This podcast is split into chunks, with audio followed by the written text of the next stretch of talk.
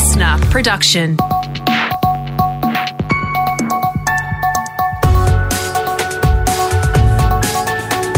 Australia Today's morning agenda with Natasha Belling. Good morning. Thanks for your company. Let's check what's making headlines this Wednesday, the 1st of December.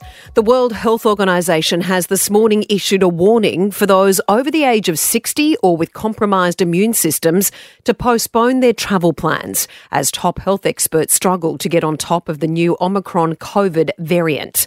It comes as a number of countries across the world continue to tighten their borders and enforce tough quarantine restrictions. Back home, the Prime Minister says state and territory leaders have agreed to push ahead with a suppression strategy and avoid lockdowns as new cases of the variant are detected in Australia. After an emergency of National Cabinet, Scott Morrison says our high vaccination rate means Australia is in a better position to deal with new strains and he wants to avoid border closures just weeks before Christmas. We're not going back to lockdowns.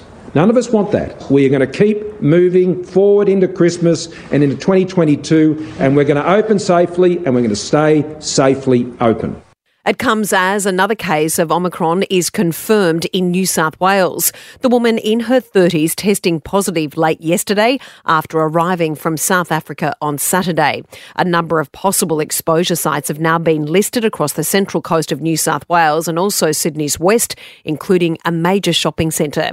New South Wales has announced it will also increase the penalties for those who break isolation, quarantine, and testing requirements, with individuals facing 5,000 $1,000 fines and $10,000 fines for companies. To Victoria now, and tributes are flowing for a much loved nurse and mother of three who has died from COVID. Gillian Dempsey had worked in the emergency department of the Angliss Hospital since 2007. She's been described as an unsung hero and is believed to be the first Victorian hospital worker to die of COVID. In other news this morning, a bombshell report into the workplace culture at Parliament House in Canberra has been released. It's found one in three employees has suffered some form of sexual harassment, with the report making a number of key recommendations, including a new code of conduct for parliamentarians and an independent standards commission. Here is Sex Discrimination Commissioner Kate Jenkins. I was probably most moved in the interviews by hearing the experiences of young people who start in Parliament with great dreams of working for our Parliament and quickly discover bullying and harassment is normalised. And I also was pretty devastated to realise how much tougher it is for women as staffers or parliamentarians than the men. It's really difficult for them. The investigation was sparked after the alleged sexual assault of Brittany Higgins at Parliament House in 2019. Ms Higgins has responded to the groundbreaking report, saying she hopes the findings spark inspired immediate action. And the number for Lifeline is 131114. And a number of flood warnings have been issued for areas across northern New South Wales and southern Queensland. Inglewood in Queensland has now been declared an emergency zone with hundreds of residents forced to evacuate overnight. Centuries old rain records have already been broken with more wet weather on the way. Now let's check what's happening in your state with our reporters on the ground. To Victoria, and human remains found in the state's high country will be forensically examined to confirm whether they belong to two campers who disappeared early last year. Our reporter James Royce has the details from Melbourne. It was yesterday afternoon near Dargo when the latest breakthrough in this mystery was made the discovery of human remains as part of the search for missing campers Russell Hill and Carol Clay. The pair was last seen in March last year in the remote Wonnangatta Valley and last week, 55 year old Jetstar pilot Greg Lynn was charged with their murders. Police say tests are now being done to confirm the identity of the remains, but they warn the process is likely to take some time. And to Queensland, and the Premier has announced a COVID 19 vaccine mandate for a number of staff working in high risk settings, including schools, childcare centres, and airports. The Teachers Union says it supports the move, but there are concerns a number of employees will now leave. David Shiraz has this report from Brisbane. Good morning, Tash. The union says its first priority is ensuring a safe working environment for its members, many of whom have underlying health conditions themselves. It says the move helps ensure school staff and students are protected from COVID as much as possible, and that it also reduces the chance of further disruptions to learning caused by lockdowns.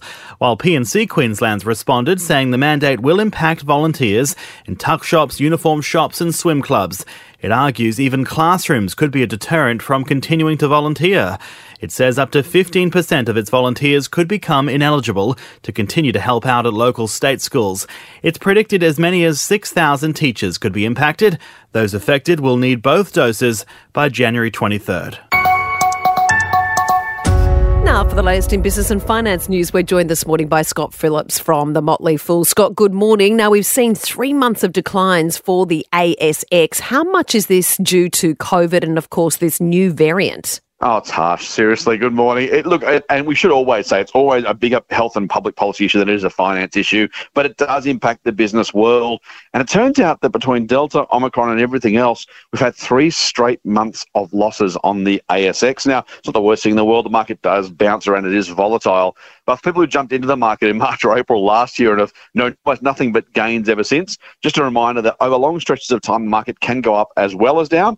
Hopefully, we get Omicron under control and hopefully we can get back to business as usual and some rising share prices in future. Yeah, fingers and toes crossed. Now, the Westpac story, it is huge $80 million in compensation and more than $110 million in fines as the corporate watchdog takes one of our biggest banks to court in six different cases. it's incredible. Yeah. four years after the Royal Commission, and you got to you got to start wondering when do they when do they finally finish the kind of process of finding things the banks haven't done right? I think we can say that outright because Westpac have pretty much accepted the ASIC deal. It's going to court just to rubber stamp the agreement that ASIC and Westpac have already reached, which, as you say, is almost two hundred million dollars worth of costs for Westpac. On the back of NAB's problems more recently, and the other banks besides, you do wonder. Look, these are complex businesses. I get why you maybe as a CEO or a CFO you don't know everything about the business. But I tell you what, they really got to get their systems in order because charging 11,000 dead people is really not okay. Exactly bad for the business, bad for shareholders, and of course, bad for the relatives who had to deal with that as well as everything else they were going through. Yes, certainly. And gosh, housing prices skyrocketing, petrol prices are skyrocketing, the cost of living is through the roof at the moment, and it seems insurance could be next, Scott. Oh man, so the hits just keep coming, don't they? they Talk about 2021.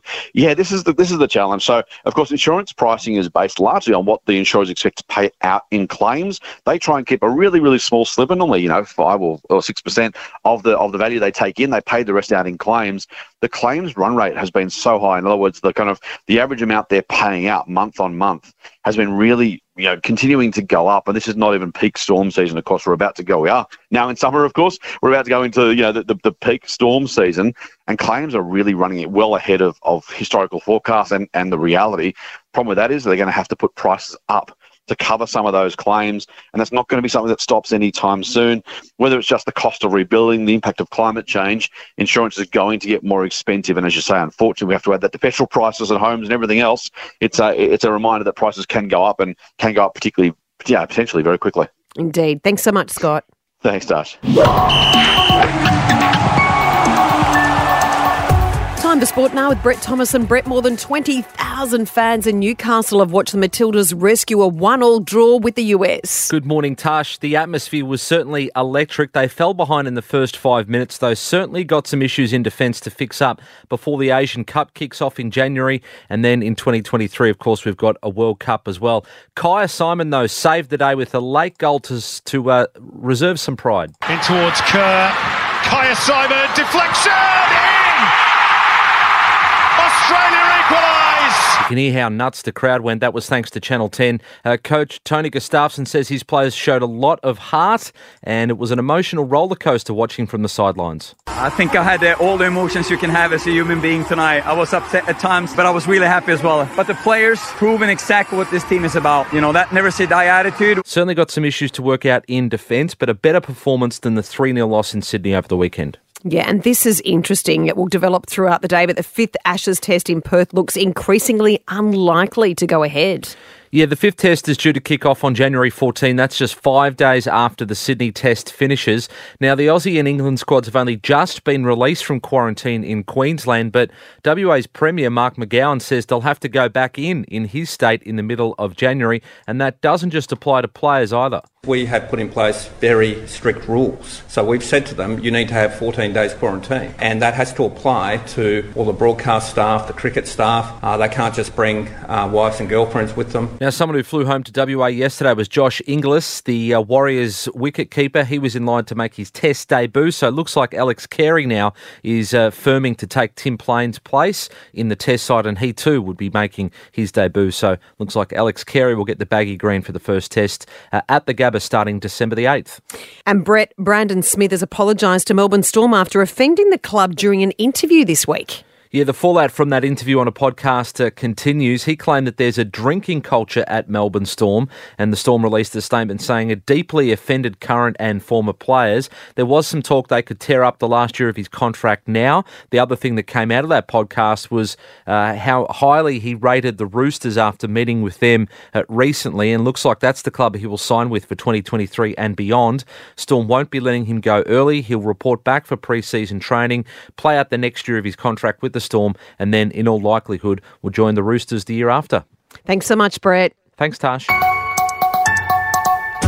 And more than 60 people have spent three days trapped in a pub in the UK after getting snowed in while watching an Oasis cover band. They spent time playing pub quizzes, board games, and of course enjoying some karaoke while sleeping on the couches. Thankfully, the pub was well stocked, with the manager saying everyone had such a good time they're planning a reunion in a year's time. Well done. And that's all you need to know to start your day with Australia Today's morning agenda in your podcast feed from 6:30 a.m. every weekday morning. You can also catch the latest episode in a whole new world of audio by downloading the new LiSTNR app for free. I'm Natasha Belling. Thanks so much for your company. Have a great day. First day of summer and we'll see you tomorrow.